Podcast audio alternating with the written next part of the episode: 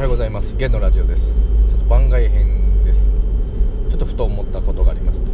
まあ、うちの娘が今ちゅういちで来ん、まあ、しがつ次のしがつでちゅうにになるんですけど、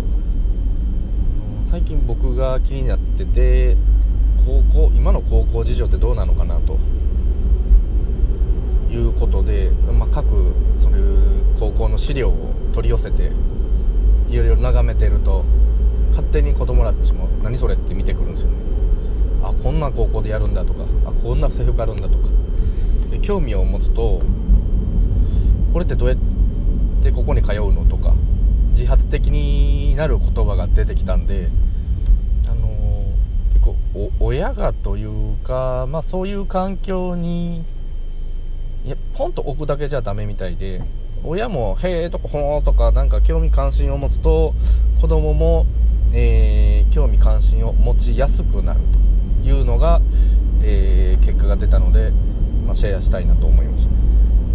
た。なので子供に何々をさせたいっていうのは親の都合なんですけど、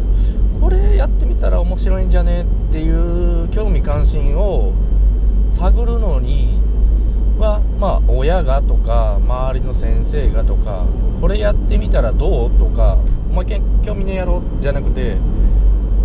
自分が興味あることをこんなん面白いんだけどっていうこういう、まあ、エスエヌエス であの拡散してるのとある意味同じなんじゃないかなと。でその中で結局本人があこれ面白いって何かに引っかかれば前向きになると、前向きになると行動すると、行動すると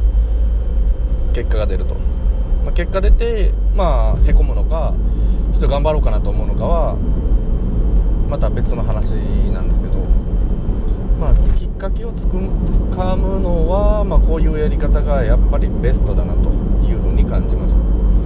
まあ、ぜひ、あのー、なかなか勉強してくれないとか、